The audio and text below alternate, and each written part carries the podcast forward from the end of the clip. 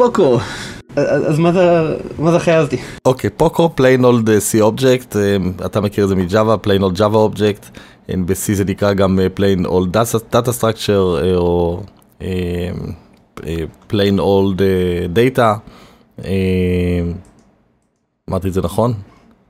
אני מניח שהשם פוקו הוא לא מגיע במקור מ-C, כי C זה שפה שלא מכירה אובייקטים, אז כאילו שם אובייקט לא ממש מוכר בעולם של C, זה בטח הגיע, רק ש-C++ הגיע ולמדנו מה זה אובייקטים, או שזה הוטה ישירות מג'אווה, שבאמת אני חושב שזה השני. נכון. אז בואו ננסה להגדיר ככה מה זה בעצם plain old data, plain old C object או plain old data structure. זה struct של C? כן, בפועל אתה בעצם מקבל איזשהו סוג של struct של C. בעצם אתה תמצא, קודם כל אתה תמצא פוקו עם, בעיקר בגבולות של מערכת, אם אתה מתממשק לקוד C, אם אתה נמצא, צריך להתממשק איפשהו עמוק בתוך הקרנל, או לדבר עם דרייבר. כל מקום שהתוכנת C++ שלי צריכה לצאת מה-C++ ולדבר עם דברים שהם C. כי כל העולם מחוץ ל-C++ או C, הרי סיכמנו. נכון, כל העולם בעצם הוא C, ככל שאנחנו יודעים יותר למטה, ככה יש לנו פחות פיצ'רים, ו-Virtual Function Table זה למשל פיצ'ר שפוקו מסיר מאיתנו את הכאב ראש שלו ואת ה-overhead שלו. למשל, דריסה של אופרטורים, קונסטרקטור, דסטרקטור, כל הדברים האלה לא קיימים בפוקו. כי הם לא קיימים ב-C. כן. עוד משהו בהקשר הזה, אפשר להגיד שפוקו יכול להיות ב-C++ סטרקט, קלאס או יוניון, כשאפרופו אתה יודע מה ההבדל בין, אם אני לוקח עכשיו סטרקט ב-C++, ופשוט משנה את המילה סטרקט לקלאס, או, האמת היא שזה נקודה מעניינת שטוב שהגענו אליה, כי ב-C++, C++ בסופו של דבר, זה כן רחבה של C, אפשר להסתכל על זה ככה, וקלאס וסטרקט זה בגדול אותו הדבר, זה לקחת אוסף של נתונים, להתייחס אליהם כקופסה אחת, ולאפשר לנתונים גם קוד לעבוד, לאפשר להכניס בתוך הנתונים קוד שעובד על נתונים עצמם. אז כמו שאני כותב קלאס ואני נותן לו ממברים ואני נותן לו גם methods שיכולים לעבוד על המידע של הקלאס, אז גם סטרקט אותו דבר. ההבדל בין ב-C++ בין קלאס לסטרקט זה פשוט גדול אליאס אחד של השני. אני יכול לכתוב סטרקט ולהגדיר לו מתודות וזה פשוט יעבוד כמו כל דבר, זה פשוט ייצר אובייקטים. שההבדל העיקרי בין קלאס לסטרקט זה שסטרקט מגיע מעולם של C, וב-C לא היה לי access policy, לא היה לי מדיניות גישה, לא היה לי public, private, protected, הכל היה public. ולכן אם אני כותב סטרקט אז אני מתכוון שהכל יהיה public, או לפחות public by default. וכשאני כותב קלאס אז אני כבר הרבה יותר שומר על הפרטיות שלי, ולכן הכל private by default, ואם אני רוצה להגדיר דברים ציבוריים אני חייב להכריז עליהם כ-public. נכון, ובכל מקרה יהיה מקובל שאם אני כרגע כותב קלאס ב-C++, אני אגדיר בצורה explicitly, אני ארשום public ואני ארשום private ואני אגדיר, או protected ואני אגדיר את הכל מתחת, אני לא אעשה את זה implicit. נכון, למרות שאם אני רוצה קלאס שבאמת כל ה-API שלו public, אני יכול פשוט לקרוא לו struct, ואז אני לא צריך את ההגדרות גישה. אגב, ההפך גם עובד, זאת אומרת, אני יכול לכתוב struct ואז לכתוב private באיזשהו מקום. כן. הוא פשוט לא מומלץ על תעשו את זה. לא. אז מה זה פוקו? איך נראה פוקו? בעצם אנחנו מדברים על איזשהו, אמרנו, קלאס סטרקט או יוניון, שיש לו רק שדות או שיטות ששייכות לאותו פוקו, אבל כל הטייפים שם הם מה שנקרא פרימיטיב, זאת אומרת, אינט, קאר, פלוט, דאבל וכולי, פוינטרים, אינמים או פוקוים אחרים גם, או פוקוים אחרים בדיוק. ושוב, אין לנו כאן עניין של ירושה, אין לנו כאן עניין של דריסה של אופרטורים למשל. כל הדברים האלה לא יכולים להתקיים בפוקו, בעיקר בגלל שהאוברהד והקסם שהקומפיילר עושה לנו מאחורי הקלעים על מנת לממש ירושה. אנחנו יודעים שירושה ממומשת באמצעות פוינטרים שהוא מסתיר לנו בתוך הקלאס שמצביעים לתוך virtual function table. וככה בזמן ריצה הוא יודע לגשת לטבלה ולראות איפה ממומשת הפונקציה שלנו, האם בקלאס שאנחנו נמצאים בו כרגע או באחד מהקלאסים למעלה בהיררכיה שהרשנו מהם. שזה override שהוא לא יכול להתקבל בהבנה אם אנחנו עובדים עם קוד C. אוקיי, אז בעצם מה שקורה זה שאנחנו אומרים C++, הקומפיילר בפנים עושה כל מיני דברים מוזרים למבנה זיכרון שלי כדי לאפשר תמיכה בכל הפיצ'רים המתוחכמים של C++ שאני צריך, והמון פעמים אני רוצה להתממשק עם קוד C ופשוט למסור לו סטרקטים פשוט בקריאות ישירות מהקוד C+ ישירות לתוך קוד C, ולכן אני רוצה בעצם ליצור מצב כזה של תאימות אחורנית, שאם אתה מגדיר סטרקט שאין בו את כל הפיצ'רים של C++, אז הקומפיילר חייב לתת לך סטרקט שנראה זהה לאיך הוא היה נראה ב-C. נכון, ולכן גם המימוש שלו מבחינת הקומפיילר יהיה לשים אותו בצורה רציפה בזיכרון, את כל השדות שלו. ויש לנו גם שיטה אפילו של הסטנדרט לייברי שמאפשרת לנו לבדוק אם אובייקט מסוים הוא פוקו, שנקראת is_pod. כן, בודק בעצם האם אובייקט מציית לכל החוקים של ה-CABI, כי שוב, זה שוב מקום שבו קצת לדעתי המפתחים של המתכנים של C++ עשו זאת החיים קלים וכאילו, ולא התחייבו על ABI של C++, הם מאוד מאוד נמנעים להתחייב על ABI של C++ מאיזושהי סיבה. אז הם אומרים, אנחנו יודעים שבעולם של C++ ה-ABI לא אחיד, כל קומפיילר עושה מחזיק את ה-Virtual Function Table שלו בכל מיני מקומות מוזרים ואין לזה סטנדרט קבוע, ואנחנו לא נכריח אתכם, אלא אנחנו רק נכריח אתכם לתמוך ב-CABI כשהמפתח רוצה. כן. כן, זה שוב חבל, החמצה על דעתי.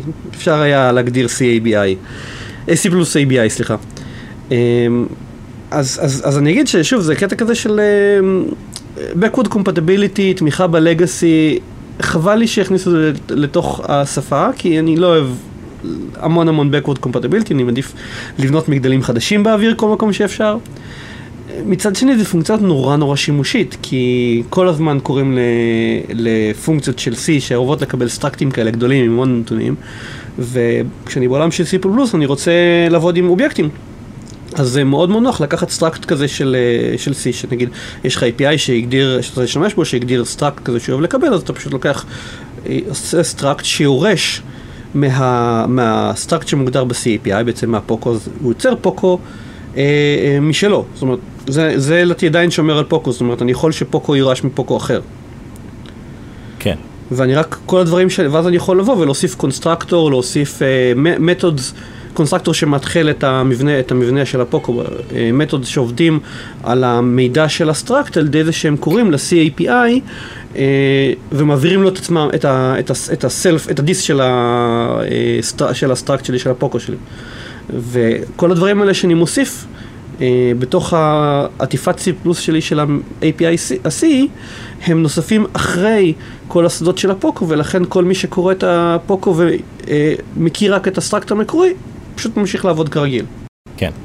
אז זה לדעתי מאוד נפוץ בעבודה עם נגיד Win32 API, שם בעצם כל האובייקטים במרכאות שאתה עובד איתם הם בעצם פוקו, ואתה תרצה לעטוף אותם באיזה שהם קלאסים של C++ שהם יותר מתוחכמים ויש להם RAI ויש להם כל מיני דרכים יותר יפות לעבוד עם המידע שהם צריכים לשלוח ולקבל,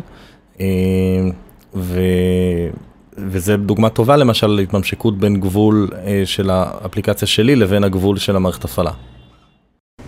כן, האמת היא שאתה יכול להסתכל על הרבה API'ים כאלה, כי API'ים שהם בעצם object oriented.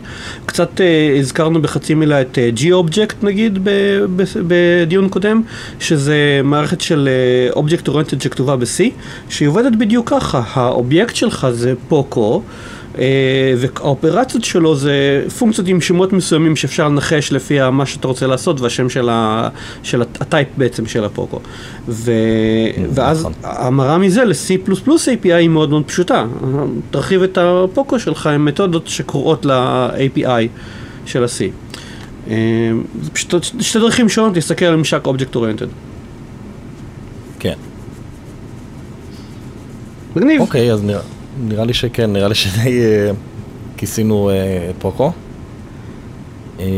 זה אגב הזדמנות טובה לדבר קצת על ההבדלים בין C ל-C++, שנכון ש-C++ יש לו המון backward compatibility ל-C, אבל C++ אינו C, הוא אינו הרחבה באמת של C.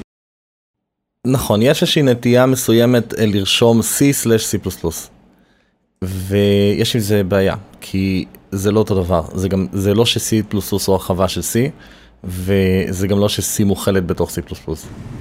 אני חושב שההגדרה הרשמית, כמו שאוהבים להגיד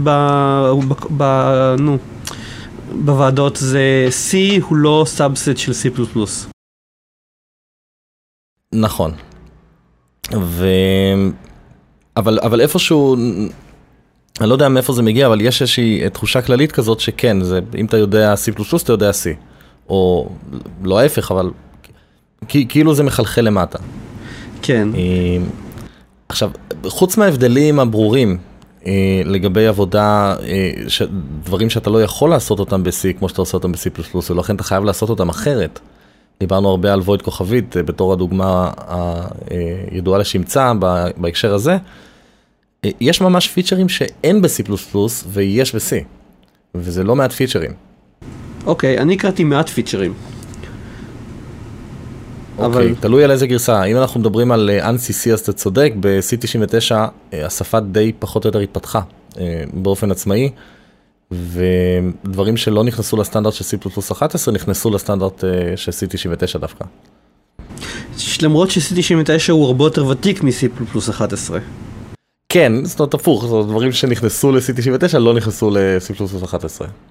אני מניח שהם יותר קפדנים בעולם של C++. אבל כאילו, אפשר קצת להבין את זה, כי C++ זו שפה שבסופו של דבר מתפתחת הרבה יותר מאשר C. C99 היה, אני חושב, הסטנדרט הראשון של C, אחרי הדחיקת ISO הראשונה של C. זאת אומרת, C99 הוא הסטנדרט השני, בסופו של דבר של C. היה את C90, אם אני לא טועה. C90 זה הסטנדרט הראשון של C. זה ANSI-C מה שנקרא? לא, ANSI-C זה C89. סליחה, C90 זה ה-ISO, בוא נגיד, אני הולכת להם מה-ANSI-C בתור לא באמת סטנדרד, כי הוא לא בינלאומי, זה American National Standard Institute, ומהר מאוד התקפלו לתוך ISO. ANSI-C זה ממתי? זה מ-89? ה-ISO הראשון זה היה ב-C90? ה-ISO הראשון זה C90. C90 היה הסטנדרט הבינלאומי הראשון של C, ו-C99 זה הסטנדרט השני. אז כאילו, 9 שנים בין סטנדרט לסטנדרט. ב-C++ החיים טיפה יותר מהירים, אז אני יכול להבין שהם רצו לעשות הרבה שינויים. אז מה נתנו לנו ב-C99, סתם בשביל לדעת במה אסור לנו להשתמש? אוקיי, אז למשל, דוגמה למשהו שלא נכנס עד C++11, זה משהו שנקרא Variadic Macro. אבל הוא כן נכנס ב-C99. אתה יודע מה זה וריאדיק מקרו? אוקיי, אני חושב, אוקיי, מקרו, דיברנו קצת על שפת מקרו, שזה סוג של טקסט פרוססינג כזה, שהיא שפה שהיא פונקציונלית בגדול. כל מה שאתה עושה זה קורא לפונקציות שעושות החלפה של טקסט. והפונקציות מקבלות פרמטרים שעליהם הם עושים את העבודת טקסט. ואתה פשוט בעצם מגדיר פונקציה שמקבלת פרמטר, נגיד ABC, ואז אתה אומר מה אתה כותב בין וליד ובאיזה סדר אתה כותב את ה-ABC. כן. ואז וריאדיק מקרו, אני מניח זה מקרו שיכול לקבל ABC 3 נקודות. כן. בעצם ה-3 נקודות הזה, כמו שאנחנו מכירים את זה מ-C טוב עם הפונקציה printf, פונקציה הכי בסיסית שיש, בדרך כלל הראשונה שלומדים ב-C. והכי מסובכת ומורכבת להבין מה קורה שם. לא מבין למה אנשים לומדים אותה. מיסו עליה כל כך הרבה פיצ'רים, שזה הפך להיות פשוט מפלצת. יש מימושים שלה באינטרנט, אם מעניין לראות איך עשו את ההתייחסויות השונות לכל אחד מהסוגי דברים שאפשר להוציא החוצה כסטרינג, אבל היא למשל מקבלת משתנה שהוא 3 נקודות, ובעצם יש לנו גישה כמפתחים, לא הרבה עושים את זה, כי בדרך כלל אתה לא צריך את זה, וזה גם לא נחשב good practice, אלא אם כן אתה חייב לגעת בקרביים של המערכת. זה גם מאוד קשה לכתוב שימוש בזה בצורה שאפשר לקרוא. גם בצורה שאפשר לקרוא, גם בצורה שאפשר להגן על הרי מה אתה עושה, אתה בעצם מקבל איזשהו פוינטר לכל המשתנים שנשלחו לך לפונקציה. וכמו שאתה מקבל במיין פוינטר לכל הפרמטרים שקראו לך ל-executable, וגם את הגודל של המסכמות של הפרמטרים, אז אותו דבר בווריאדיק פונקשן, וכנ"ל גם פחות או יותר בווריאדיק מקרו. ואז צריך לדעת לטפל בזה בצורה מתאימה, דרך איזשהו משתנה ש... דרך אגב, זה גם קיים ב-C# בפיצ'ר הזה. זה קיים בהרבה שפות, גם בג'אבה וברובי.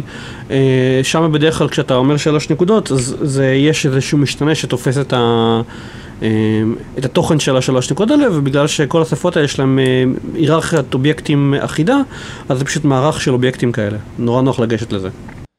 נכון, אבל זה בעצם מאוד מקשה עליך כמפתח את העבודה, כי אתה צריך, אין לך שום דרך להגיד לקומפיילר לוודא שקוראים לך עם הפרמטרים בסדר הנכון, ואתה צריך לעשות המון בדיקות, ווריאדיק מקרו נותן לך את הפיצ'ר הזה במקרו, פיצ'ר שקיים בפונקשנס, גם במקרו, וזה דוגמה למשהו שכן קיים ב-C99 ולא היה קיים ב-C++03 למשל, או בתיקון הבא שיצא ב-07, C++07. אז אני אגיד שקצת הסתכלתי על וריאדיק מקרו, ומהניסיון שלי, גם אם אתם עובדים ב-C++11, ואתם חייבים את הפיצ'ר הזה, עדיף להשתמש בבוסט. לבוסט יש אוסף של מטורף של מקרואים שמאפשרים לנהל את דברים כאלה בצורה שפויה יחסית. זה לא רק מקרואים, זה גם מבוסס טמפלייטינג, לא? יש כל מיני פיצ'רים בבוסט שמאפשרים לך לשחק עם דברים כאלה, הם רובם מבוססים על מנגנונים של טמפלטינג כמו בוסט any ובוסט וריאנט, אבל אני מדבר על התמיכה של בוסט בתכנות מקרואים, שמאפשר לך לעשות מקרואים כאלה שקבלים רשימות ארביטרריות של איברים, וזה הכל מוסס על שפת מקרו נורא נורא מתוחכמת עם המון המון פיצ'רים, והצורה של לפחות לדעתי שבוסט מנהלים את התמיכה כאילו יש להם הרחבה שמאפשרת לך לעשות בעצם וריאדיק מקרוס גם בלי C++11, על זה שפשוט יש להם כל מיני כלי מקרו מאוד מאוד מתוחכמים לנהל את האינפוט והאוטפוט שם, ולדעתי הם עושים את זה בצורה קצת יותר שפויה מאשר הסטנדרט. יפה. למרות שכל מי שנכנס ל-Variadic Functions ב-C, הוא מכניס את הראש שלו למיטה החולה. זהו, זה תמיד השאלה היא למה אתה צריך את זה. מי שלפעמים כשהכלי היחידי שיש לך זה Variadic Function, אז הכל נראה כמו 3 נקודות. אבל השאלה היא שוב, האם אי אפשר לפתור את זה אחרת? ובדרך כלל תמיד אתה יכול לפתור את זה אחרת. לא תמיד, אבל יש סיבה להשתמש בזה. נכון, ברור. אין דרך worst macro ever. כן, אתה מדבר פה במקרה על מקרו שהוא מניח שהוא נמצא תחת הגדרה של קלאס, ומיד מתחיל להגדיר שדות פאבליק ופרייבט, אם אני לא טועה. לא, זה ה-second worst. אוקיי. ה-worst macro ever מקבל רשימה של שמות, ויוצר מהם הגדרה של... סוג של קלאס בעצם, אתה מקבל רשימה של שמות שכמתכנת המקרו אתה לא יודע כמה מהם, כי הם מייצגים טבלה בדאטאבייס, אתה לא יודע כמה שדות יש בטבלה שבדאטאבייס, אז אתה פשוט מקבל רשימה של שמות ואז אתה מייצר מזה טבלת מיפוי לדאטאבייס. זה נגיד דוגמה שאתה מניח שאין לך אפשרות אלא להשתמש בווריאדיק פונקשן.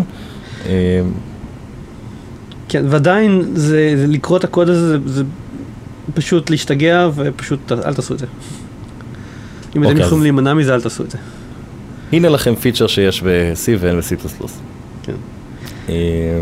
עוד פיצ'ר נקרא Compound Literals. מה זה? מכיר את הביטוי? לא. אוקיי, אז זה בעצם נראה כמו casting רגיל, שמכיל initialization בפנים. זה הסינטקס. בעצם מה שאתה עושה כאן, אתה כאילו בשורה אחת, גם מגדיר, גם מצהיר על איזשהו משתנה, גם מתחיל את השדות שלו, וגם הכוונה היא שזה יהיה בעצם R-value, כדי שתוכל לעשות השמה אחר כך לתוך איזשהו משתנה אחר. למה שתרצה לעשות את זה? אנחנו, בעצם זה מכיל בתוכו גם את הקאסט בפנים, אז אם אתה צריך לעשות איזשהו קאסטינג בין שני סטרקטים, ובאותה הזדמנות גם להתחיל את הסטרקט הראשון, או מה שהיית רוצה לעשות זה להתחיל את הסטרקט השני כבר, אבל מה שאתה בעצם אתה צריך לעשות זה ליצור סטרקט הראשון, להתחיל את השדות שלו, ואז לעשות את הקאסט לסטרקט השני. אז אתה יכול פשוט בשורה אחת לעשות את זה בסינטקס שנקרא Compound Literal.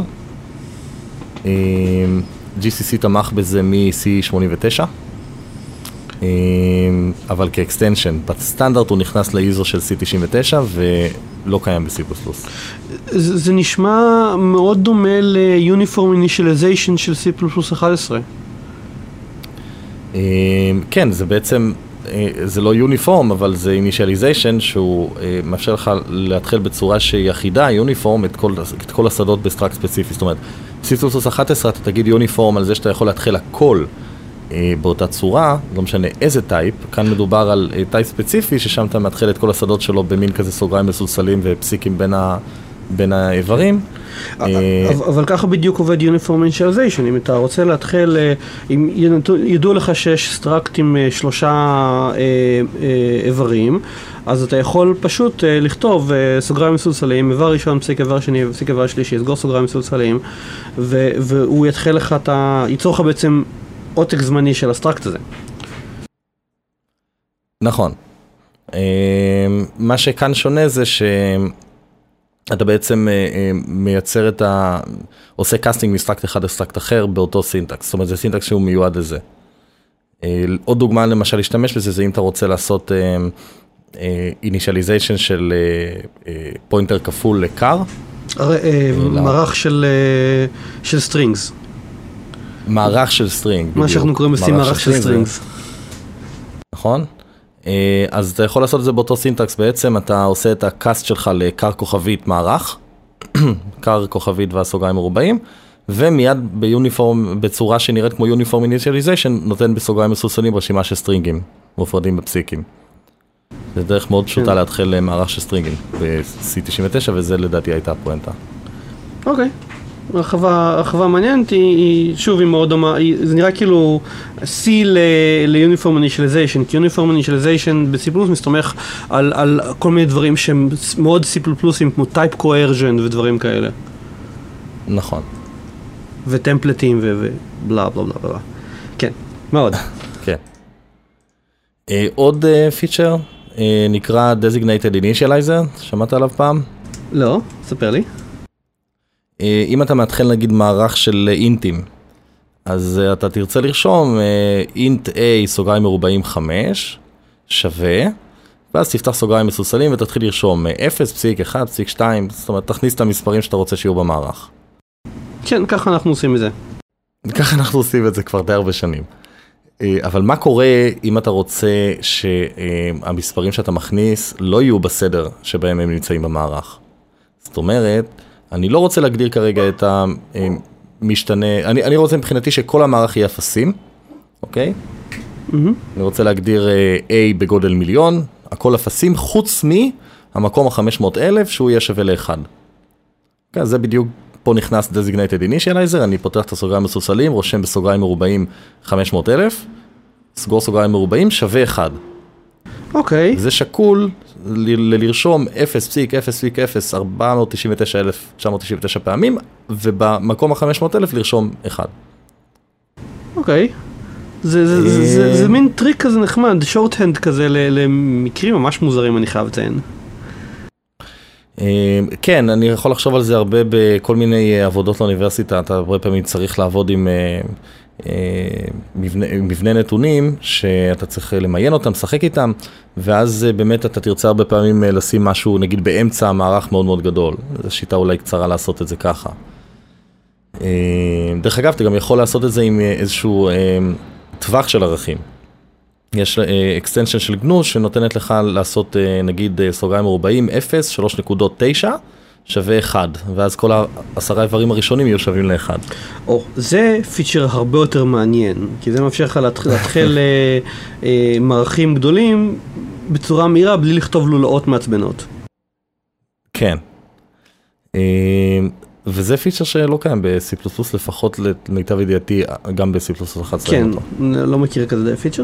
אני חייב לציין גם שקצת מוזר לי הבחירה שלהם בשלוש נקודות בשביל להגדיר טווח. ברוב השפות שאני מכיר, אם הן תומכות בקונספט של טווח, זה 2 נקודות. באמת? 2 נקודות? מעניין. כן. גם בפייתון וגם ברובי וגם בפרל אני חושב, אתה טווח זה התחלה, נקודה, נקודה, סוף. אוקיי, אז זה C, משפחת שפות ה-C. עוד פיצ'ר שיש ב-C וב-C++ זה פיצ'ר שנקרא Variable Length Arrays, מערכים באורך משתנה, שיצא לנו לדבר עליו, לא פה, אבל בלי קשר, בפרובות אחרים, שבעצם אומר שאתה יכול להגדיר איזשהו מערך. אנחנו יודעים הרי שב-C, אם אני רוצה להגדיר איזשהו משהו שמנוהל על ידי Automatic Memory Management, זאת אומרת על הסטאק, אני רוצה להגדיר מערך של אינטים, אני צריך להגיד מערך של אינטים בגודל 10. לא יכול להגיד מערך של אינטים ואחר כך אתה תגלה מה הגודל שלו. כן. אבל הנה יש לנו כאן מה שנקרא Variable Length Array, שזה נכנס בסטנדרט של C99, וגם דרך אגב בהמשך בסטנדרט הבא של C ב-C11, הם המשיכו לשכלל אותו, ומה שהוא בעצם אומר זה, אין בעיה, אתה רוצה להגדיר מערך באורך משתנה, תגדיר, תפתח פונקציה, בתוך הפונקציה תגיד שיש לך מערך של אינטים בגודל N, ואין לי שום בעיה עם זה, כל עוד ה-N הזה ידוע ברגע הכניסה לפונקציה, זאת אומרת למשל, אני מקבל את ה-N הזה כפרמטר. אוקיי, זה שימושי לפונקציות שעושות מניפולציה על מידע בגודל לא ידוע, בגודל כאילו שנקבע בזמן ריצה, וצריכות להתחיל מידע, שטח בזיכרון לעבודה למידע הזה. אז נגיד אתה כותב פונקציה שאומרת, תייצר לי אין פעמים את הערך X, אז אני יכול לבנות מערך כזה. עכשיו, האורך של המשתנה, של המערך, הוא לא באמת variable, לא באמת משתנה. הוא פשוט, הוא נקבע פעם אחת ואחר כך הוא קבוע. פשוט הקביעה הזאת יכולה להגיע ממשתנה. כן, בדיוק. זו הבחנה נכונה. אי אפשר לעשות ב-C++. זה מאוד מאוד מעניין לעשות את זה ב-C++, כי ב-C, סליחה, זה מאוד מעניין לעשות את זה ב-C, כי ב-C, מה שאחד הדברים שהרבה אנשים קצת לא כך שמים לב לזה, ההגדרה של משתנה תמיד קורית בתחילת הסקופ. אתה יכול לכתוב אותה בכל מקום בעולם, אבל כמו בג'אווה סקריפט שדיברנו עליה באחד הפודקאסטים הקודמים, יש הויסטינג של הגדרת משתנה לתחילת הסקופ. אז אגב, לא בכל הסטנדרטים אתה יכול לרשום אותם בכל מקום בעולם. יש סטנדרטים יותר ישנים שבהם אתה חייב לרשום אותם בתחילת הסקופ. נכון. אני חושב על שב-C99 מותר, וגם בגדול ברוב הקומפיילרים, מותר לכתוב את זה בכל מקום. אבל הריזולבין שלהם מתבצע בתחילת הפונקציה. ולכן, ב-C++ אתה באמת יכול, אני חושב, יש מצב שאני כאן טועה, אתה יכול באמת לעשות איזשהו חישוב בתוך הסקופ שלך, ואז אחר כך להגדיר מערך בגודל הזה. וב-C אתה לא יכול. ב-C++ יש לך את היכולת לעשות משהו שדיברנו עליו לפני כמה פרקים של C++ אחורה, אם אתה זוכר, שקשור לטמפלייטינג, ונקרא, זה משהו שהסתבכנו איתו אז, לא זוכר את השם המלא שלו, אבל בעצם אתה יכול לשלוח, כשאתה מגדיר טמפלייט קלאס, אתה יכול לשלוח איזשהו T, להגיד בסוגריים המרובעים שלך, המשולשים שלך איזשהו T, פסיק int A, ואז אתה מקבל גודל טמפלייטד, שידוע בזמן קומפילציה, לגבי איזשהו גודל של מערך פנימי בתוך אותו קלאס. כן, אבל אז הוא ידוע בזמן הקומפילציה, אם אתה משתמש בכמה כאלה, אז בעצם נוצר לך טייפ חדש לכל גודל של מערך, וזה פחות משוכלל מה-Variable Arrays של C, שבהם רק ב-Runtime מתבצע Resolution, וזה אותו טייפ פשוט מותחל ב-Runtime, הזיכרון בגודל ה-Runtime. נכון, מה שקורה בעצם בכניסה לפונקציה, ברגע שדיברנו על calling convention, הקולר והקולי, מי שקורא לפונקציה והפונקציה שנקראת, ברגע הכניסה לתוך בעצם הפרולוג של הפונקציה, ממש באסמבלי, כבר ידוע הגודל, חייב להיות ידוע הגודל של אותו מערך משתנה. ואז אין בעיה בעצם להגדיר עבורו מקום על הסטאק, פר הגודל שלו, כמו שמגדירים לשאר המשתנים. כן. אגב, ב-C++11 יש טייפ שנקרא std::array, ואני חושב, אני לא בטוח, אני חושב שהוא מאפשר לך את אותה יכולת פחות או יותר. זאת אומרת, אתה יכול להגדיר... לא, אני חושב שאני טועה כאן. std::array זה טמפלט שמקבל את שני ארגומנטים. ארגומנט אחד זה הטייפ של המשתנים במערך, והארגומנט השני זה הגודל של המערך, ואני חושב שהגודל חייב להיות מוגדר בזמן הקומפילציה. אז זה לא נכון מה שאני התחלתי להגיד. אוקיי, זה נשמע מה שדיברנו עליו קודם. כן. אז קיצר, אז א', תכירו את std::array, אנשים לצערי לא מכירים אותו מספיק, ודבר שני, זה עדיין לא עוזר לכם. כן. עוד משהו למשל זה מספרים מרוכבים, שנכנס ב-C99, ואני חושב ש-C++ הכניס אותו עדיין חושבים על זה. עדיין חושבים על זה? אוקיי. לדעתי, כן. אז הסמיכה בקומפלקס, מה שנקרא טייפס, קיימת כבר מ-C99. עוד משהו שקיים, זה, דיברנו על זה גם, זה implicit cast, אמרה מרומזת מ-void כוכבית. בעצם... סליחה, אני מתנצל. תמיכה במספרים מרוכבים נוספה ב-C++, בהדר שנקרא complex, והוא מגיע מ-C++ סטנדרט מספר... 11. אוקיי. לא, בכלל, זה חלק מהסטנדרט הסטנדרטי. אני חושב, לפקח לפי... אני חושב שגם דיברנו על זה בפרק הראשון, לדעתי, או השני, בפילוסופיה של C++, שאמרנו, נתנו בתור דוגמה את מספרים מרוכבים, שזה משהו שקל לממש אותו ולהדגים אותו בעולם האמיתי. אבל אם זה היה מאז ומתמיד, אז אני לא מבין למה רשמתי את זה פה בתור משהו שאין ב-C++. לא, זה פשוט לא תמיכה... זה לא תמיכה בשפה, אלא זה בסטנדרט לייברי. אוקיי, זה לא חלק מהשפה, אלא מהסטנדרט לייברי. כן, וזה פשוט טמפלט קלאס, שאתה יכול לממש אותו, המימוש הפנימי שלו, בטח הוא מחזיק את שני הסקלרים בשני שדות או משהו כזה. ונותן לך כל מיני כלים מעניינים לחשב, לעשות איתם חישובים, כמו סין, קוסינוס, טנגנס, דברים שאתה צריך, כשאתה עושה המרות מתצוגה קרטזית לתצוגה, whatever. כן, כמו התמרת פוריה. אוקיי, אז זה מספרים מורכבים, דיברנו על קאסט לבויד כוכבית. עוד משהו שנראה לי סתם מגניב, זה שפיצ'ר שקיים ב-C ואין ב-C++, זה שאתה יכול להשתמש בשמות של משתנים ב-C, שהם מילים שמורות ב-C++.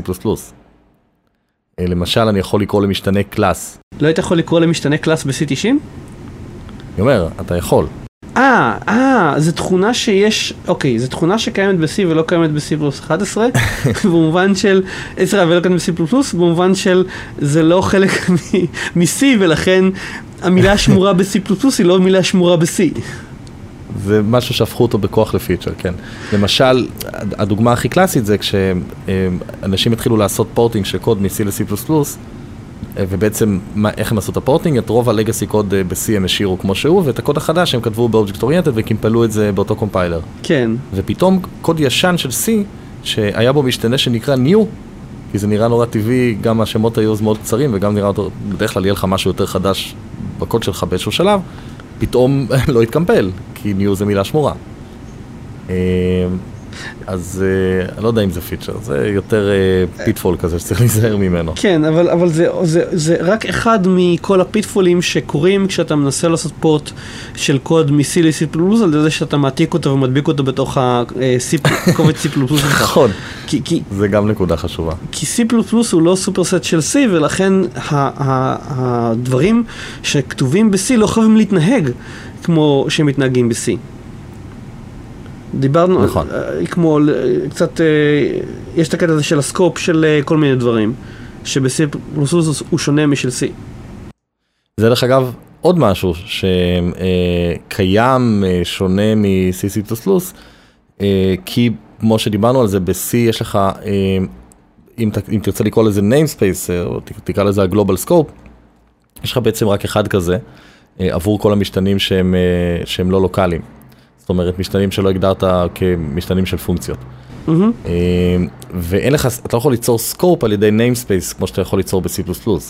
ולכן אותו קוד, למשל, struct בתוך struct, אם אני עכשיו ארשום struct A, בתוכו יהיה struct B. ואז בקוד שלי, במיין, אני ארשום struct B, var, כן? סתם קורא struct B, אני קורא לו var. כי struct B הוא לא באמת מקונן. זהו, ב-C הסטרקט הוא לא באמת מקונן, יש סטרקט A ויש סטרקט B, שניהם שייכים לגלובל סקופ, ואנחנו יודעים שבתוך סטרקט A, אם הגדרתי member מסוג סטרקט B, יהיה member, אבל אם לא הגדרתי וסתם רשמתי סטרקט B, אז זה שרשמתי אותו בתוך A זה לא מעניין את C. אין כאן משמעות. ולכן אני אוכל להשתמש בסטרקט B במיין שלי, כי הוא נמצא באותו סקופ. ב-C++ אני לא אוכל, הקוד הזה לא יתקמפל. למעשה הדרך לגשת לסטרקט B תהיה דרך A.A.B. כן, אז ב-C++ יש סקופ לכינון של סטרקטים. יש לזה משמעות. נכון, זה בדיוק. זה נקרא סקופט סטרקט, כמו שדיברנו על סקופט אינם. כן, נכון.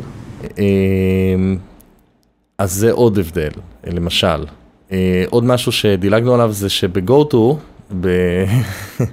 בפיצ'ר המדהים הזה, בפקודה המדהימה הזאת שנקראת GoTo, שבאסמבלי אולי הכי נפוצה שיש, אבל בתכנות היא הפכה למין הכבשה השחורה של כל הפקודות. חבל שמתכני C++ לא ביטלו את התכונה הזאת. אז כן, אז למשל מה שכן עשו ב-C++ ב-GoTo, זה שעכשיו GoTo לא יכול לדלג על התחול של משתנים כמו שיכול ב-C. C אני יכולתי להגיד GoTo לאן שאני רוצה, וכל עוד הצהרתי על המשתנה ולא התחלתי אותו, אין בעיה עם זה. ב-C++ אני כבר לא יכול לדלג, אני חייב לשלוח את ה-GoTo שלי זאת אומרת, קודם כל אני חייב לשלוח את ה-GoTo למקום שמתחיל את המשתנה.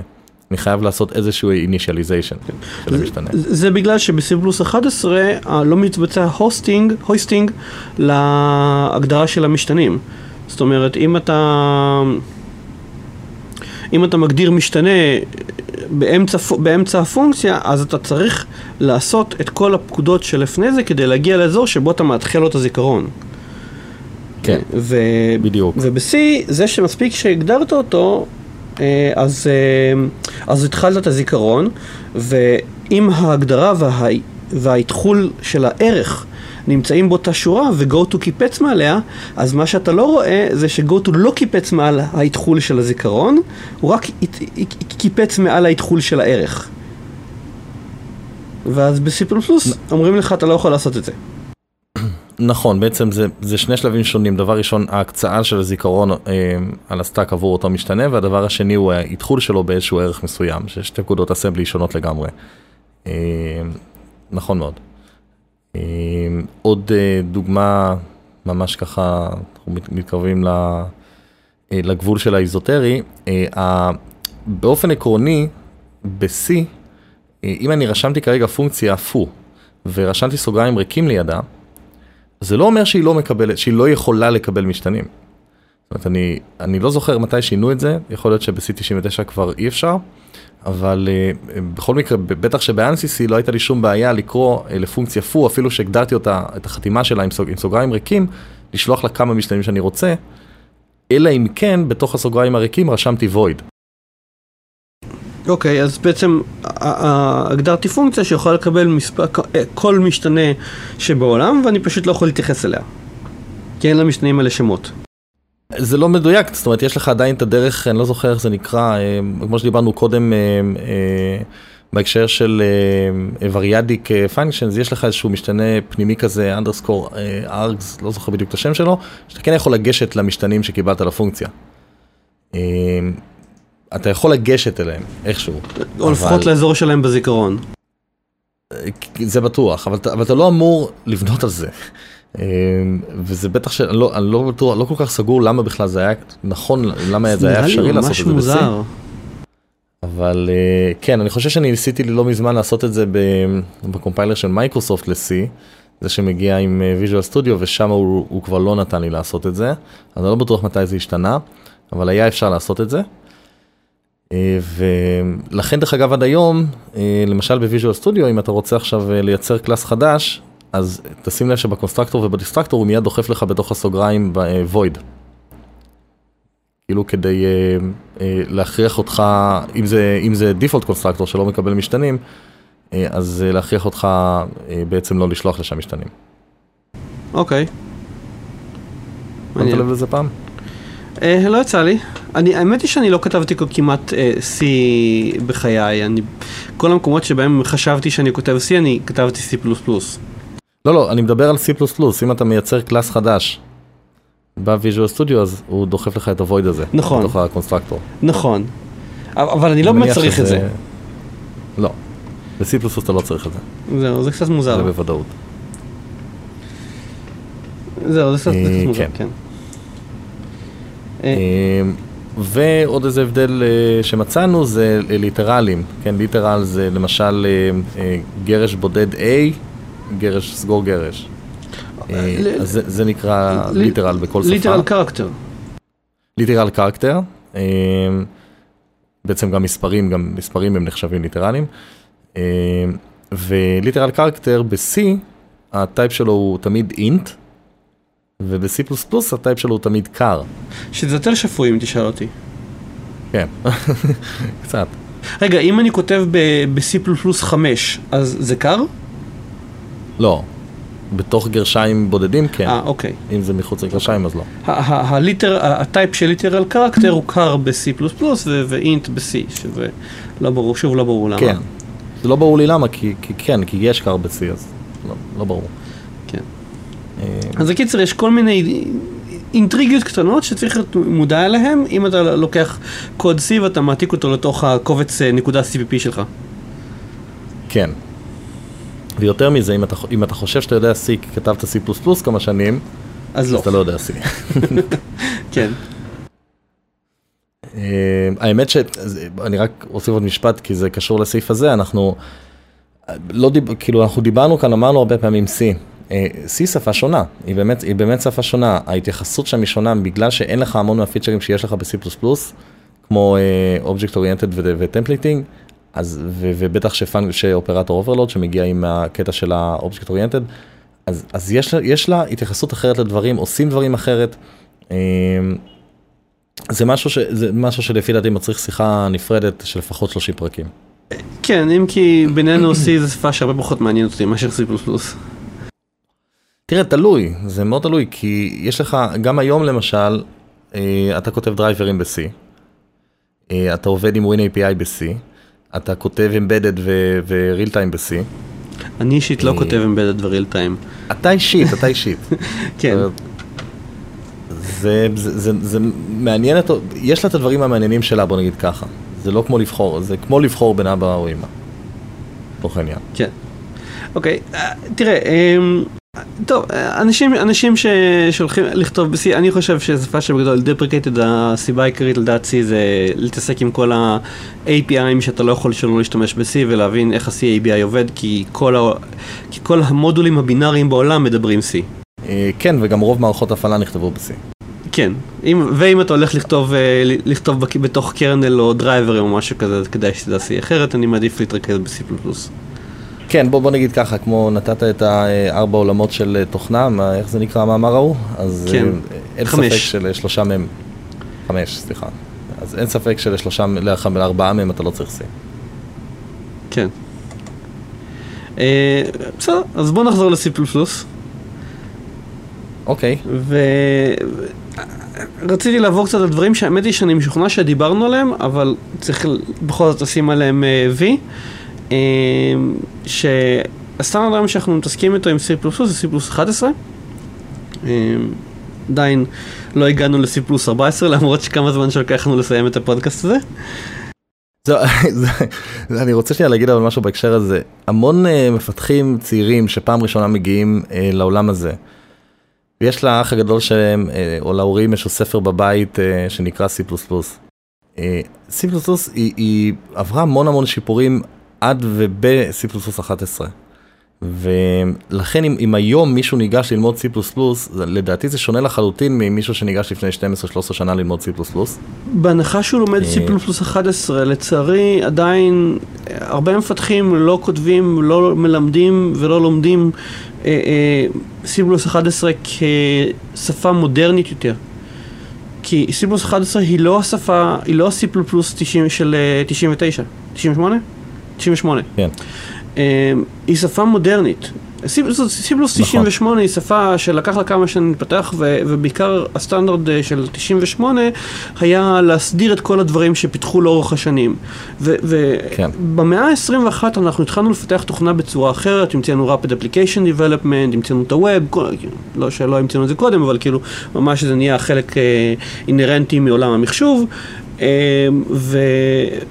ודברים נוספות דינמיות, המפתחי תוכנה ראו שאפשר לפתח בצורה אחרת מאשר המרחפות מערכת הכבדות האלה, ו-C++ היא שפה מודרנית שמנסה לשחק במשחק הזה המון פעמים בהצלחה, והיא נראית אחרת, היא מתנהגת אחרת, היא חושבת אחרת מאשר C++ של 98. בוא ככה ספר לנו מה נותן לה את היכולת לחשוב אחרת. אז אחד הדברים שצריך להתרכז בהם זה שיש לך את הסטנדרט לייברי. בסיבוס 98 הסטנדרט זה היה משהו שקיים, וזה הספרייה מאוד קטנה עם איכות מאוד מאוד בסיסיות, ובעיקר היה כל מיני utilities של לגשת לקבצים ודברים כאלה. C++ יש לספרייה סטנדרטית ענקית עם המון המון המון יכולות, היא בעצם חלק מהשפה.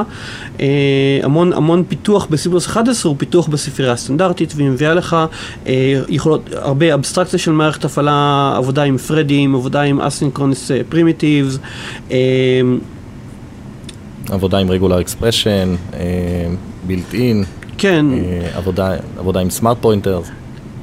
אוקיי, סמארט פוינטרס, דיברנו על סט, למדה פונקשנס, שזה היום כלי תכנותי מאוד מאוד מאוד חזק, הוא מאומש בגדול בתוך הסטנדרט לייברי, זה לא ממש חלק מהתחביר של השפה, אלא זה חלק מהסטנדרט לייברי בעצם. מאפשר לך לקחת קטעים של קוד ולשלוח אותם כ-values, זה כלי חזק בטירוף. שמאוד מאוד נפוץ השימוש שלו בשפות דינמיות, ו-C++ גם כן. ה-Iterators, array comprehension. מה זה array comprehension? סליחה, list comprehension. אוקיי. list comprehension שאתה יכול בעצם להתייחס לרשימות, לא כדברים גדולים בזיכרון שצריך לעשות להם איטרציה, אלא אתה יכול להגיד שכשאתה בא להבין רשימה, אתה יכול להתייחס לכל איבר בנפרד, בתורו, בלי להתעסק עם הקטע הזה שיש רשימה מאוד גדולה שצריך לזכור מתי ההתחלה שלה ומתי הסוף שלה, ולקדם אינדקסים ודברים כאלה. לדוגמה, std::for_each, זה כלי של list comprehension, std::any, std::all. יש המון המון כלים שנוחים לעבוד עם רשימות, עם מידע זורם, streams, עם generators. המון כלים שאנחנו מכירים משפות דינמיות מודרניות כמו Perl, Python ורובי.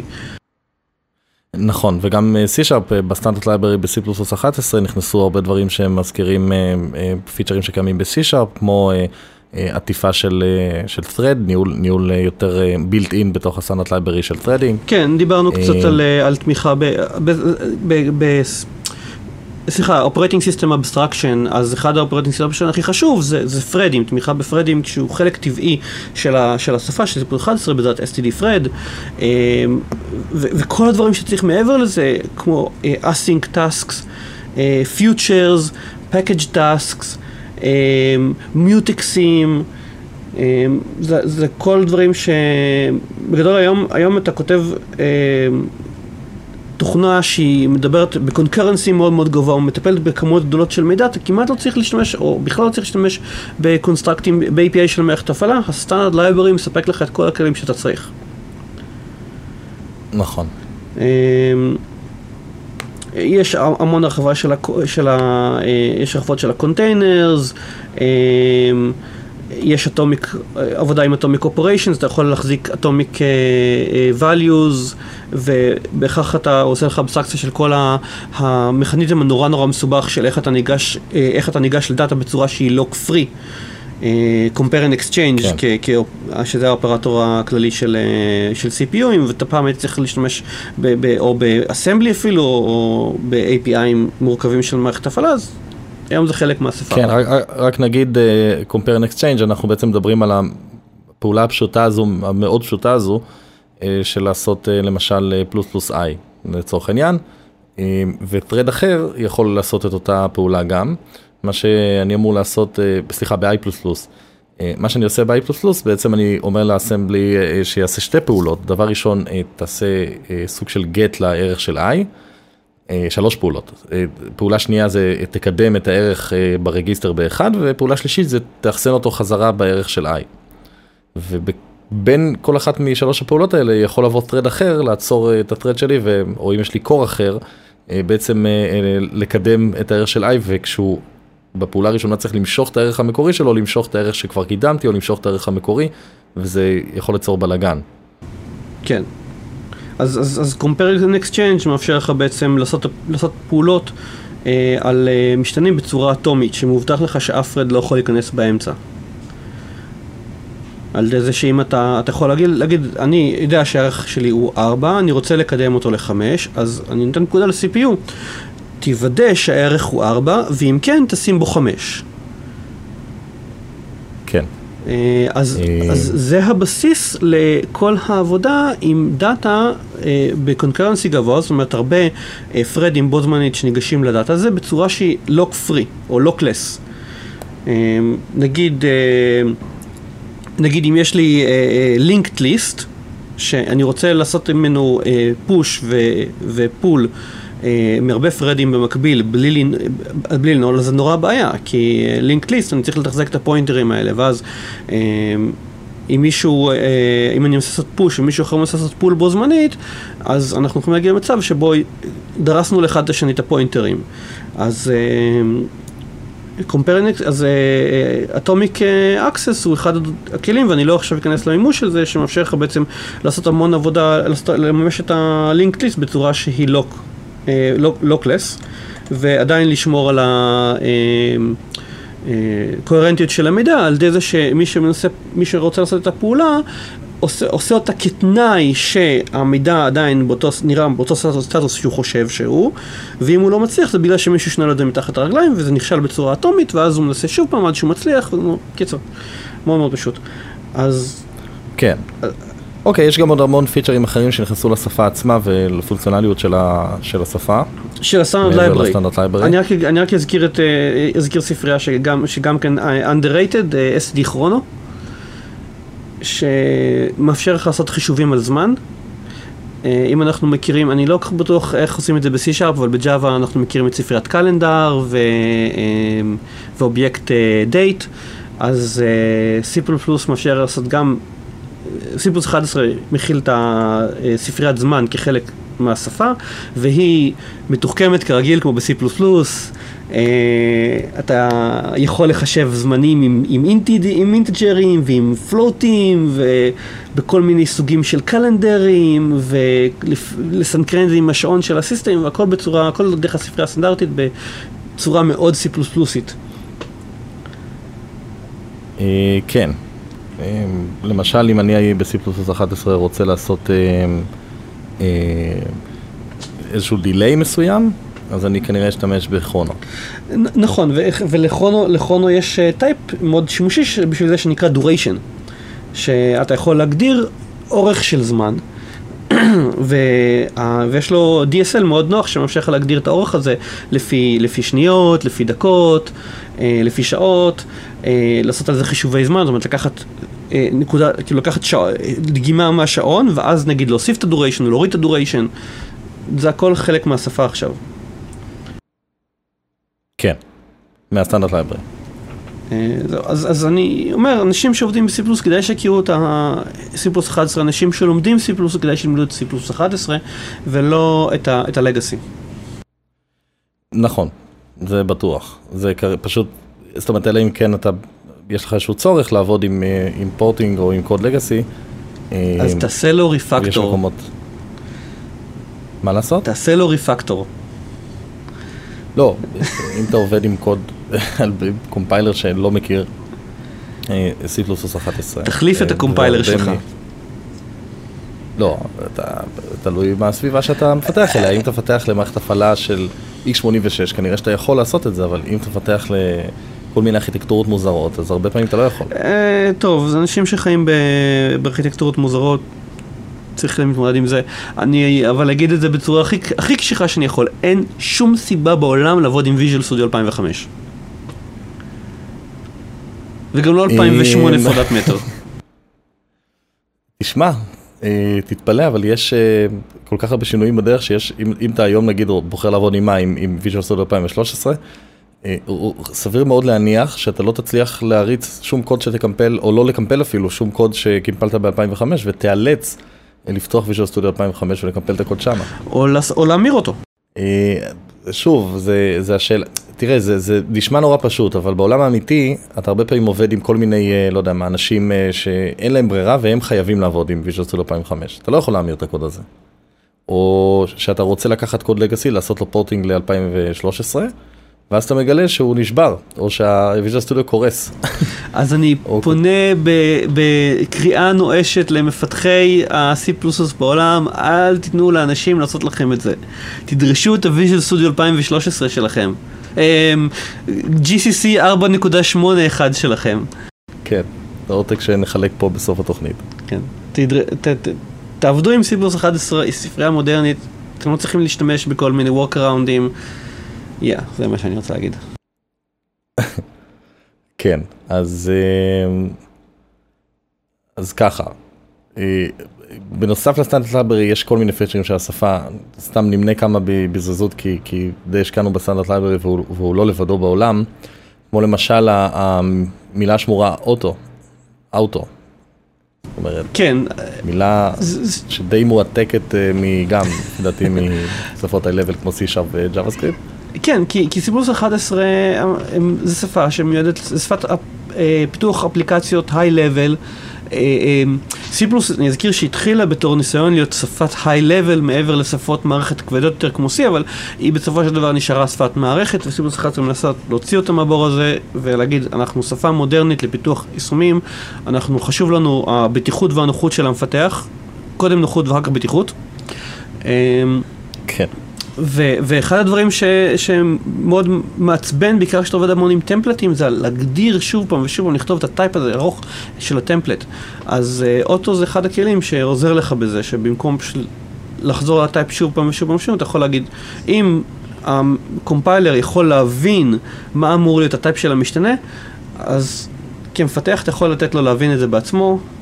אני חושב שזה נקרא טייפ אינפריז'ן או משהו כזה.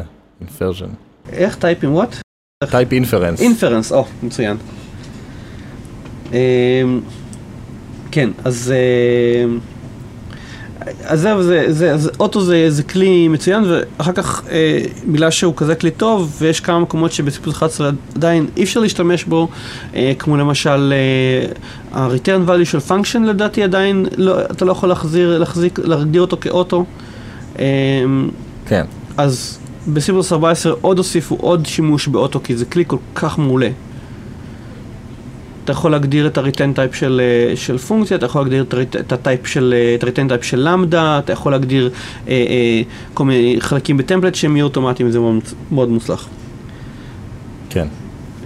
יש גם תמיכה בסטרינגים שהם יוניקוד, אם אנחנו מדברים UTF 8, 16, 32, אז יש לי היום אפשרות להתחיל סטרינג, כמו שב-C++03 היו לי שתי אפשרויות, או להתחיל סטרינג בגרשיים, או להתחיל אותו ב-L גרשיים. אז ב-C++11 אני יכול למשל לרשום U8 גרשיים ולרשום UTF8 סטרינג.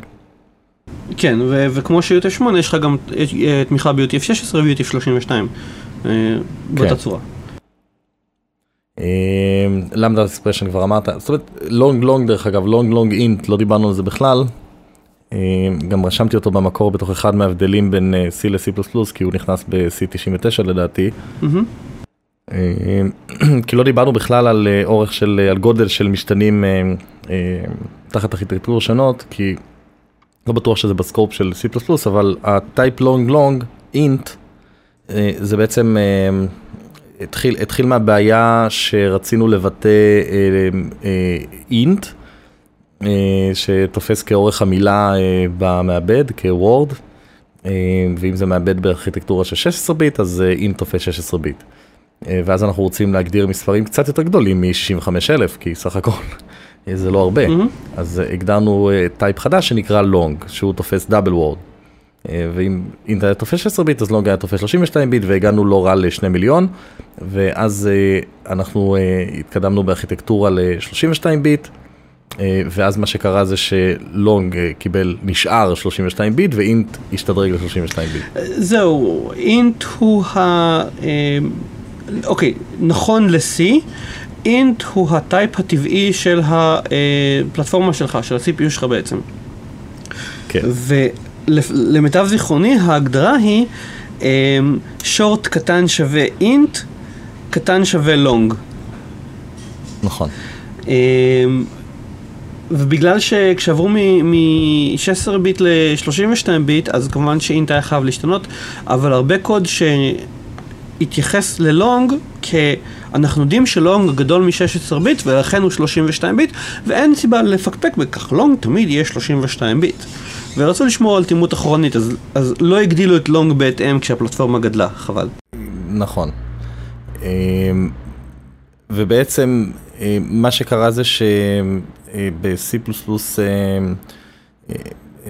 11 אנחנו קיבלנו long int, שהוא מתייחס למשהו שהוא באמת יותר ארוך מאינט בפועל. אז אם אנחנו מדברים על ארכיטקטורה של 32 ביט ואינט הוא 32 ביט, אז long int הוא יהיה 64 ביט.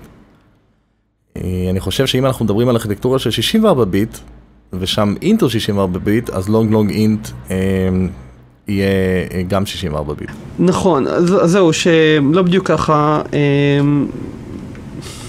אנשים מתחילים בתקוות גדולות ובסטנדרדים הגיוניים, ואז המציאות המרה תופחת על פניהם והם מתקפלים. בארכיטקטורה של 64 ביט, אינט הוא 32 ביט. אוקיי. אני חושב. אינט הוא 32, סליחה, גודל של פוינטר הוא יהיה 64 ביט. כן. נכון, הגודל של פוינטר הוא 64, וויד כוכבית הוא 64 ביט, ואם חשבת שוויד כוכבית תמיד, size of void כוכבית תמיד שווה size of int, אז בארכיטקטורה של אינטל 64 ביט, סליחה, AMD 64 ביט, אז זה לא נכון, ב-AMD 64 ביט, size of int הוא עדיין 4, ו-size of void כוכבית הוא 8. תענוג. ובעיקר בגלל ש... זה תאימות אחורנית, אני מניח שזה קשור לזה שה-AMD כשהם פיתחו את המוד 60, את הרחבת 64 ביט שלהם ל-x86, אחד הקריטריונים שהם, היה להם מאוד מאוד חשוב, זה שהאפליקציות 32 ביט יכולות להמשיך לרוץ בצורה טבעית על CPU שהוא במוד 64 ביט, שהוא רץ עם קרנל 64 ביט. אז הגודל של האינט לא השתנה. זהו, זה לפי דעתי זה נושא בפני עצמו, שיש מה שנקרא ביטנס דאטה מודל, 64 ביט דאטה מודל, 32 ביט דאטה מודל, יש כל מיני LP64, ILP64, SILP, נראה לי שזה נושא בפני עצמו, אבל הקיוורד הזה של נקרא long long או long long int, שזה אותו דבר, זה משהו שחיכה להיכנס הרבה זמן ל-C++11 ונכנס גם. קיצור, המון המון המון דברים שגם הגיעו מבוסט והפכו להיות איזשהו סוג של סטנדרט בתעשייה, בפועל, נכנסו לתוך הסטנדרט של C++, גם לקומפיילר וגם לסטנדרט לייברי. אני לא חושב ש-C++ מגדיר את הגודל של אינט. C++ הסטנדרט לא מגדיר, מי שמגדיר זה הסביבה שלך.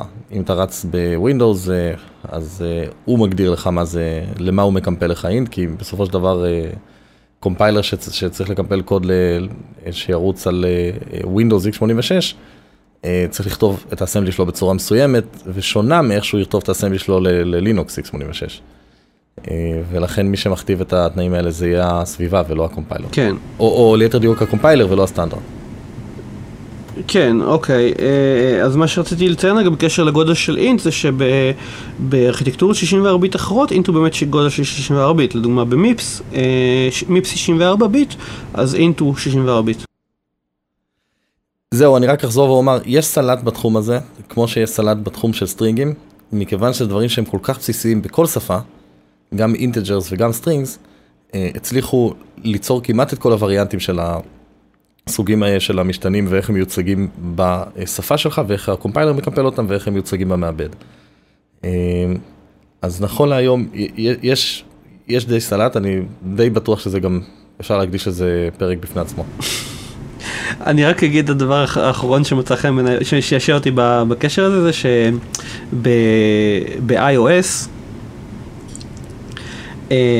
אינט הוא תמיד 4 בייט, גם ב-64 ביט וגם ב-32 ביט. long long הוא תמיד 8 בייט, גם ב-64 ביט וגם ב-32 ביט, ולונג הוא 4 בייט ב-32 ביט ו-64 ביט ו-8 בייט ב-64 ביט. כי זה נורא מבלבל, ואתה משווה בין כל הארכיטקטורות האלה וכל אחד מתנהג אחרת, פשוט מפחיד. זהו, בסופו של דבר מה שקובע, זה באמת הארכיטקטורה שלך, ואם... ועל מה אתה מקמפל את הקוד שלך, על איזה פלטפורמה. מאיזה קומפיילר. זאת אומרת, זהו, זה מאוד קשור לזה שעולם התכנות עשה צעדים מאוד משמעותיים מהמעבד 4004, הג'נריק פרוססור הראשון של אינטל, ג'נרל פרוססור, עד שהוא הגיע למה שאנחנו רואים היום, שזה מגוון עצום, שכל חברה עושה סיליקון לעצמה, ויש לנו כל כך הרבה סוגים שונים. והתקדמנו מ-4 ביט ל-8 ביט ל-16 ביט, וכל חזקה של 2 כזאת, אנחנו צריכים להתמודד גם עם מה שהיה, ומכאן הבלבול. טוב, אז מה בעתיד? אוקיי, אז בעתיד, כל מיני דברים האמת, לא מהדברים. אני, ברשותך, לפני שתדבר על C++14, כבר בהווה, או אפשר להגיד חצי עתיד, יש לנו עוד סוג של C++ תחת סביבת Windows, שהיא עדיין אחת מהפלטפורמות הכי נפוצות, אז אני ארשה לעצמי לדבר עליה, שנקראת C++CLI. C++ מה? Common Language. כן. C++CLI, Common Language Infrastructure. שמה שבעצם אנחנו מקבלים פה... זה בעצם C++CLR. זה שפה שהיא מין שילוב כזה, הייבריד כזה בין... C++ ל.NET, ולמעשה יכולה להתממשק, לעבוד עם אובייקטים של .NET. אוקיי, אני תמיד חשבתי ש-C++CLR זה C++ שמתרגלת את ה.NET Runtime. זאת אומרת, יש כל מיני שפות שמתרגלת את ה.NET Runtime. C#, אבל גם VB.NET, Iron Ruby, Iron Python, פסקל, אגב, פסקל הכי חדש שמתרגלת את ה.NET. אז אחד השפות שאתה יכול להריץ על .NET כ-common language, שהוא common language runtime, שאתה יכול להריץ כל מיני שפות על הארכיטקטורה, על הסביבה הזאת, אז אחד השפות אתה יכול להריץ C++. אז באופן עקרוני, אתה אמור לעבוד מבחינת הקוד C++CLI שלך, אתה אמור לעבוד בצורה שהיא לא חלקה, זאת אומרת לא שקופה. הסינטקס הוא שונה. אמרנו סטרינגים למשל, סטרינגים, פוינטרים למשל אתה מייצג אחרת, זה עם כובע ולא עם כוכבית. סליחה, זה רפרנס. וההתממשקות היא לא טבעית. היא בהחלט לא טבעית. יש לך פיינלייזר בנוסף לדסטרקטור, כמו ב.NET, זה בעצם מין סוג של שפה היברידית שמייקרוסופט המציאו בשביל ההתממשקות של, או פורטינג של קוד C++ ל.NET, והדרך החדשה של מייקרוסופט לעבוד מול מה שנקרא ה-Windows Runtime Platform החדש שלה, שלדעתי נכנס ב-Windows 8 ומעלה ויחליף לאט לאט את ה-Win API, בצורה שהיא Object Oriented, זה יהיה דרך C++CX, Component Extensions. שזה גם, שוב פעם, C++ שמייקרוסופט לקחה בהמון אלמנטים מ-C++CLI, ואתה כרגע לא משתמש, אתה לא אמור להשתמש בפוינטרים, אתה אמור להשתמש ברפרנסים, כמו בכל שפה .NET אחרת, ולייצג את זה עם כובע, שוב, עם Shift 6. כן. הסינטקס הוא שונה, ההתממשקות היא לא סימלס ל-C++ נייטיב, אבל אפשר להתממשק. זה קצת מסובך, אם יש לך קוד C++ שאתה רוצה לעטוף אותו ולגשת אליו מ.NET, אז אמרנו יש לך שתי אפשרויות, או לעשות את זה דרך ה-Platform Invocation, או לעשות את זה דרך ה-C++CLI או C++CX, כשהסטנדרט והסינטקס של השפה של C++CX הוא לגמרי compatible עם C++11. ככה שמהבחינה הזאת כן אתה די מרוויח את היכולות של הסטנדרט לייברי ב-C++11 שדיברנו עליהם לפני רגע, וזה בעצם איזושהי הרחבה, C++CX זה איזושהי הרחבה של C++CLI. כשבאמת הכוונה היא כאן לקבל את היכולות של ה-Native C++, אבל עדיין לעבוד קרוב לברזלים. וב-C++CX אני חושב שאין לך את ה-Common Language Runtime כמו שיש לך ב-C++CLI. זאת אומרת, אתה עובד ישירות מול ה-Windows Runtime. אוקיי, אז יש שם פשוט הרחבות שמאפשרות, זה פשוט לייברי בעצם ב-C++ שמאפשר לתקשר עם ה-CLI Runtime, ואתה לא רץ על ה-CLI Runtime. כן. אתה יכול לעבוד עם C++ רגיל, דרך אגב, מול ה-Windows Runtime, דרך משהו שנקרא Windows Runtime C++ Template Library. כשאני אומר Windows Runtime, אני מתכוון למה שנקרא... ל-C Runtime. WinRT. לא, ל-Windows Runtime, זה בעצם הקור, ה-API החדש של Windows שמחליף את WinAPI, הישן, ב-C. אז ה-WinRT זה Windows Runtime, זה בעצם ה-API החדש שנכנס מ-Windows 8. אפשר לעבוד איתו ב-C++, זה פחות יעיל לפי ויקיפדיה מאשר לעבוד עם C++CX, אם אתה עובד עם C++ נקי. וזה בעצם, אם מדברים על העתיד, אז מבחינת העתיד הספציפי של C++, הסביבת Windows, לשם זה הולך. זה כבר, ככה, זה מה שקורה ב3-4 שנים האחרונות. אוקיי, להתרחק מה C Runtime הקלאסי ולעבוד מול ה-WinRT. נכון. אוקיי, אני לא כך בטוח שאני אוהב את זה, אני מעדיף... אתה יודע, לעבוד מול ה-C++ כפי שהגדרנו אותו. אתה מאבד כאן את הפורטביליות של C++, אבל בינינו C++ במקרים מעטים של אלגוריתמיקה ודברים כאלה, רק שם הוא באמת היה פורטבילי, בשאר המקומות אתה היית עושה המון נבדפים כדי להבין על איזה סביבה אתה רץ. אז אני לא מסכים בכלל, כי אחד הדברים ש-C++11 הכניס מאוד מאוד חזק לשפה, זה את הנושא של ה-Operating System Abstraction. אתה רוצה לעבוד, לכתוב C++ בצורה שהוא cross-platform, פשוט תשתמש רק בסטנדרט לייברי, תגביל את עצמך רק ליכולות של הסטנדרט לייברי, והיום הסטנדרט לייברי הוא מספיק נרחב, מספיק מכניס לך כלים של Operating System Operations, אני אקרא לזה, כך שאתה לא תצטרך להשתמש ב-Operating System Specific Code. זה היה רוצה להיות נכון המשפט שאמרת, בפועל אין לנו ברירה, אנחנו חייבים לעבוד עם דומיין ספציפיק, ואתה בעצמך נתת את הדוגמה של בוסט באחד הפרקים, בוסט פאף, פייל סיסטם פאף. גם בוסט אחד הדברים שהוא עושה, זה נותן לך המון כוח לקרוס פלטפורם. בוסט הוא מאוד מאוד לא פלטפורם ספציפיק, הוא משקיע המון בקלאס פלטפורם. נכון, מצד שני, ברגע שאתה באמת מתחיל לגעת בכל מיני, אתה רוצה לדבר עם WMI באפליקציה שלך, או שאתה רוצה לעשות איזשהו קלאס שעוטף תקשורת, פעם אחת דבר WMI, פעם שנייה לפתוח פייפ. אבל אם אני כותב אפליקציה, כאילו איזשהו משחק מחשב, שיש בתוכו מודלים של דמויות, של סביבות, חישובים של פיזיקה, תקשורת עם השרת, תקשורת פיר טו פיר, שליחה של קבצים. כל עוד אני לא נוגע בדירקט-איקס, אין סיבה שאני אהיה פלטפורם ספציפיק. כל הקוד הזה יכול להיות קרוס פלטפורם ולהשתמש, אני יכול להריץ אותו כמו שהוא בווינדוס, בלינוקס, בפלייסטיישן, בווטאבר. נכון, מצד שני כשאתה מפתח משחק מחשב, אתה לא תרצה לפתח אותו ב-C++CX, כשהיא שפה שמיועדת להתממשקות עם הווינדוס רנטיים, אוקיי? אז אנחנו מדברים פה ספציפית על משהו שנועד להתממשק עם ווינדוס רנטיים. לכן אתה מאבד פה את הג'נריות ומאבד אותה בשביל משהו שהוא לא ג'נרי. בסדר, אוקיי, זה נושא מאוד ארוך ולטעמי כאוב, שמיקרוסופט, הכיוון שהם רוצים לקחת הקהילה של המפתחים, זה לגרור אותם, להרחיק אותם כמה שאפשר מהסטנדרט, כמה שאפשר להכניס אותם לשימוש בלעדי של API'ים של Windows, ואז מפתחים, יפתחו יותר ל-Windows, כי קשה להם לעבור לפלטפורמות אחרות. אוקיי.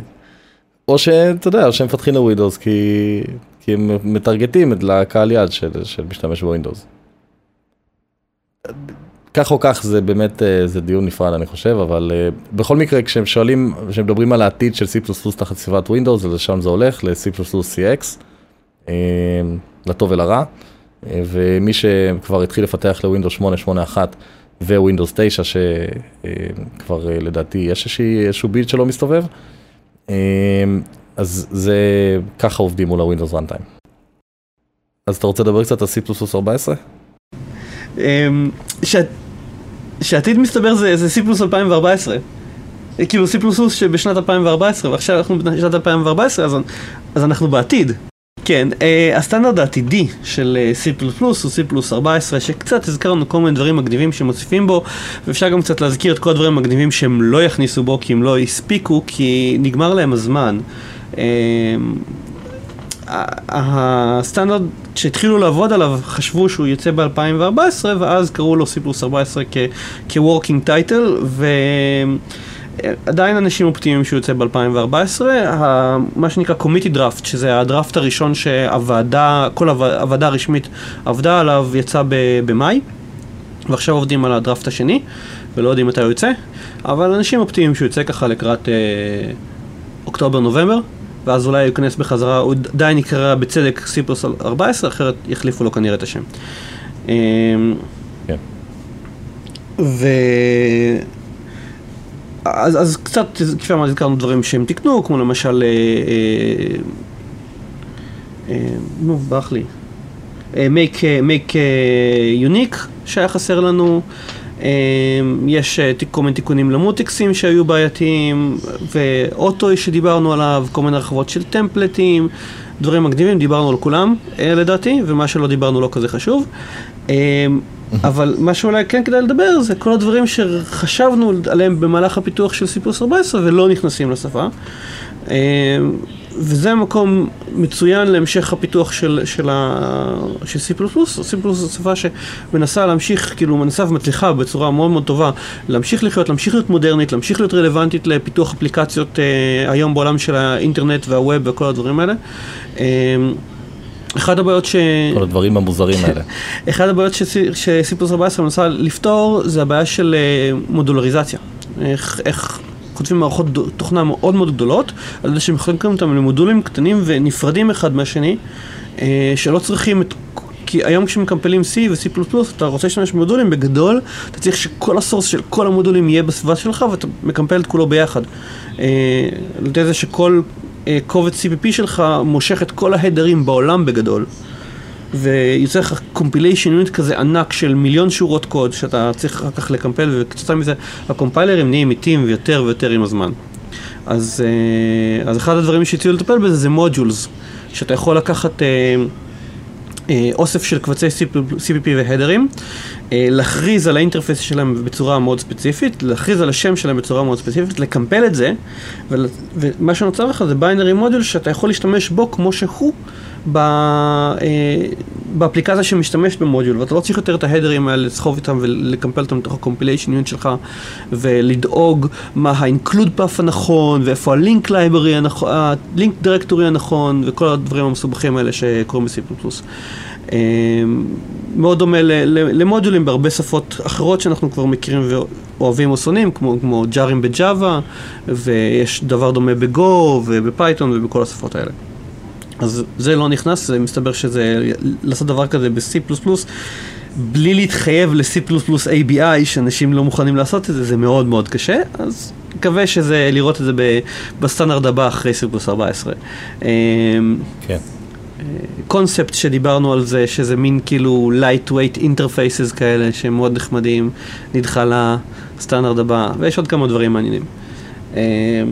כשאנחנו אומרים הסטנדרט הבא, נכון להיום הוא נקרא, זאת אומרת הסטנדרט נקרא C++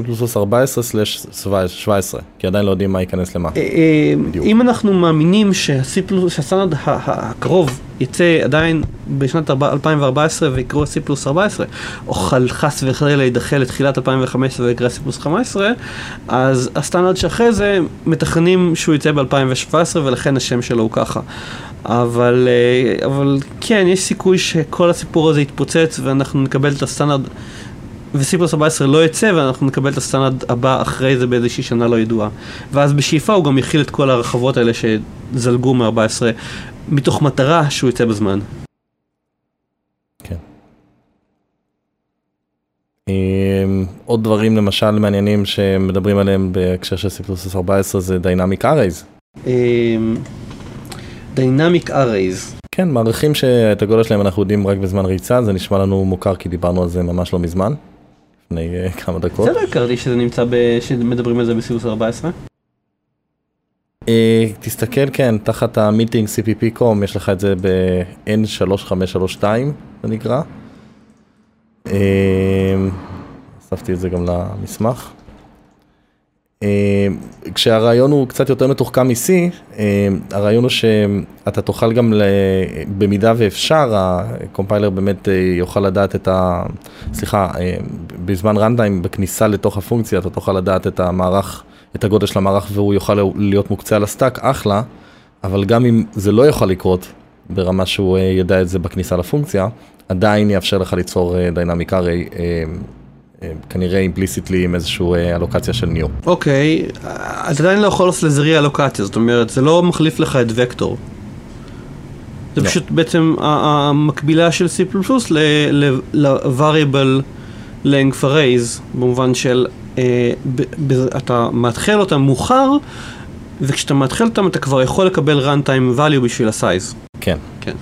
אז אני לא ידעתי שזה חלק שזה נכנס ל-C++14, אני לא חושב שזה נכנס ל-C++14. זה אחת מהצעות, אני לא יודע אם זה, אנחנו יודעים מה נכנס לפי. אני קצת דיברתי על זה, בהזדמנות קודמת, יש לנו הרגשה מאוד טובה לגבי מה כן ייכנס ל-C++14, כי זה נמצא ב-Committee Draft, וזה נמצא ב-Working Draft הנוכחי, ובגדול אנחנו מאמינים שכל מה שלא נמצא ב-Committee Draft וב-Working Draft הנוכחי לא ייכנס בטוח, או קרוב מאוד לבטוח, כי ה-Committee עסוקה בלסגור נקודות קטנות ולא בלהכניס דברים גדולים. ודין הרי אף מ-C++14 בשלב מוקדם יחסית לדעתי, הוא אפילו נכנס לקומיטי דראפט. אני אשמח לקבל אותו בסטנדרט הבא. כן. טוב, יש עוד הרבה דברים, אפשר להיכנס לאתר של OpenSTD.org ולהסתכל על כל ההתכתבויות וההצעות שהועלו שם. באמת יש הרבה רעיונות, כי אנשים כל הזמן כותבים בשפה הזאת ותמיד יקפצו דברים. אם אין לך עוד משהו קונקרטי, רציתי לסיים באנקדוטה. אגב, openstd.org, open-std.org, דומיין מעולה אגב, לא ברור לי איך הם הצליחו להתלבש עליו, זה האתר שבו הקומיטי עובדת בגדול, האתר של הקהילה הפתוחה של C++, זה לא האתר של השפה C++, זה לא האתר הרשמי של הקומיטי. עד כמה שאני יודע. האתר רשמי של הקומיטי זה cpp-lang משהו כזה? iso-cpp. נכון, iso-cpp.org, זה האתר הרשמי של הסטנדרט. כן. כן. אוקיי. טוב, אז בנימה אופטימית כזאת אפשר להגיד שהצלחנו לתקל את הנושא הענק הזה שנקרא C++? זה החלק הראשון של C++, אנחנו נעשה כמה פרקים על דברים אחרים, ואז נעשה את החלק השני. סתם, כן, לבינתיים נראה לי שכיסינו פחות או יותר. בטח עוד ניתקל פה ושם בהמשך בשפה המעניינת הזאת. אוקיי, אני משוכנע שאני אמשיך לדבר על זה, כן? אתה רוצה להזכיר למי שמקשיב לנו איך אפשר לפנות אלינו? כן, אפשר לפנות אלינו כרגיל בדף הפייסבוק. אם תיגשו לגוגל ותכתבו פשוט בעברית הפילוסופיה של הקוד, אז באופן מאוד מפתיע הצלחנו להתלבש על גוגל, ואנחנו מופיעים במקומות הראשונים, גם האתר שלנו ב-iCast וגם האתר שלנו בפייסבוק, ואתם מוזמנים לכתוב לנו דברים בפייסבוק. בנוסף, אפשר להירשם לפיד שלנו בעזרת u.geek.co.il/podcast-feed.